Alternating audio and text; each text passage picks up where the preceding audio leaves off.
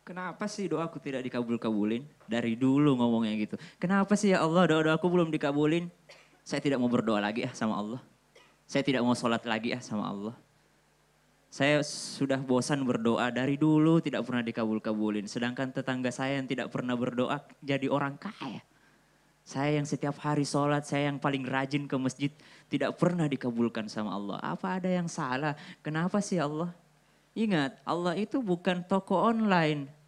Allah itu bukan toko online. Kita pesan online misalnya, ketika kiriman itu tidak datang-datang, saya tidak mau belanja lagi di situ.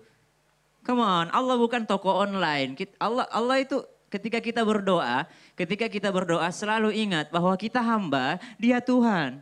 Kita hamba dia Tuhan, berarti kita minta, bukan memerintahkan Allah. Ya Allah, kabulkan, kabulkan. Ya Allah, handphone saya sudah jadul, saya mohon kepadamu supaya mengganti handphone saya, handphone keluaran terbaru dan tercanggih. Pas dilihat, come on Allah kenapa nggak berubah? Tidak begitu caranya, ada yang salah ketika kita berdoa.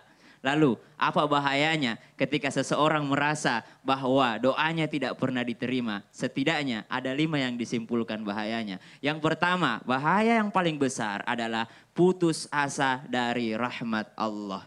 Putus asa dari rahmat Allah inilah yang paling kita hindari dan inilah dosa yang paling besar putus asa dari rahmat Allah. Bukan dosa-dosa yang lain yang paling besar ternyata. Ternyata dosa yang paling besar adalah putus asa dari rahmat Allah. Qul ya ibadiyalladzina asrafu ala anfusihim la min rahmatillah.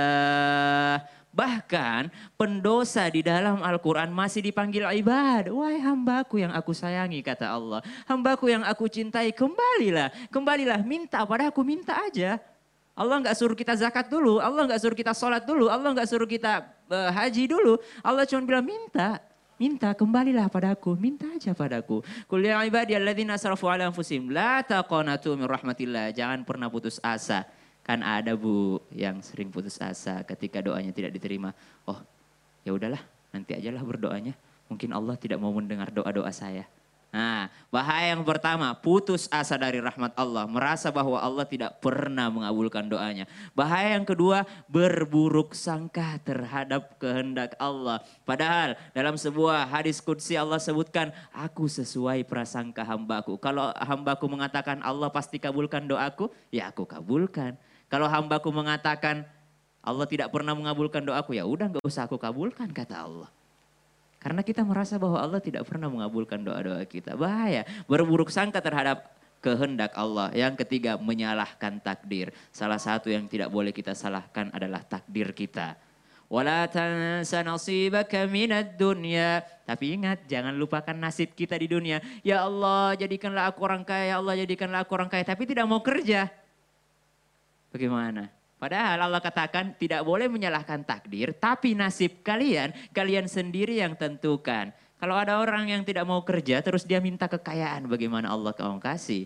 Bagaimana Allah mau kasih? Tawakal bukan seperti itu, doa bukan seperti itu. Terkadang Allah mengabulkan seorang hamba, Allah mengabulkan doa seorang hamba tergantung dari usahanya. Tergantung dari usahanya. Bahaya yang keempat, apa tuh bahaya yang keempat? Tidak mendapatkan petunjuk. Puasa, Bu, Ibu. Oh, Ibu. Puasa itu ya ayyuhalladzina amanu taqullah ya ayyuhalladzina amanu kutiba alaikumusiyam kama kutiba alal ladzina min qablikum la'allakum tattaqun. Puasa mengajarkan kita untuk kita bertak bertakwa. Uh, walitukabbirullaha ala ma hadakum wala'allakum tashkurun. Bertakbir, bertasbih lebaran setelah puasa itu mengajarkan kita la'allakum tashkurun supaya kita bersyukur bersyukur. Yang ketiga disambung ayat ini, wa idza sa'alaka ibadi anni fa inni qarib ujibu da'watad da'i idza da'an falyastajibu li, minta doa supaya apa la'allahum yarsyudun. Apa artinya yarsyudun? Supaya Allah memberikan petunjuk kepada kita. Orang-orang yang tidak pernah berdoa atau putus asa daripada berdoa akan kehilangan petunjuk. Akan kehilangan petunjuk. Dan ini sangat berbahaya bagi kita semua. Bu, kita jalan sendirian bu. Tidak ada yang menunjukkan jalan, kita akan tersesat. Kalau Allah sudah melepaskan diri dari kita, Bayangkan kalau kita hidup tanpa petunjuk daripada Allah, tanpa irsyad, tanpa yarsyudun, la'allahum yarsyudun. Ternyata doa itu bukan hanya untuk terkabulkan, tapi apa kata Allah? Falyastajibu li wal yu'minu bi la'allahum yarsyudun supaya kalian mendapatkan petunjuk. Ternyata semakin banyak kita berdoa, semakin sering kita ditunjuki jalan yang lurus kepada Allah. Wahai yang terakhir ketika kita merasa bahwa doa kita tidak pernah terkabul oleh Allah Subhanahu wa taala adalah terjadinya menipisnya iman. Betapa banyak orang yang kehilangan imannya karena doanya tidak terkabul atau dia merasa bahwa doanya tidak terkabulkan. Dia merasa Allah sudah jauh dari dia. Ya udah ngapain saya sholat lagi? Allah juga udah menjauh kok saya juga menjauh. Tidak. Tidak seperti itu. Percayalah, doa itu pasti diterima. Doa itu pasti diterima. Uda'uni astajib lakum. Minta padaku, aku pasti perkenankan doamu. Falyastajibu li wal yu'minu bil'allahum. Aku pasti mengabulkan seluruh doa-doa. Apakah ayat ini salah?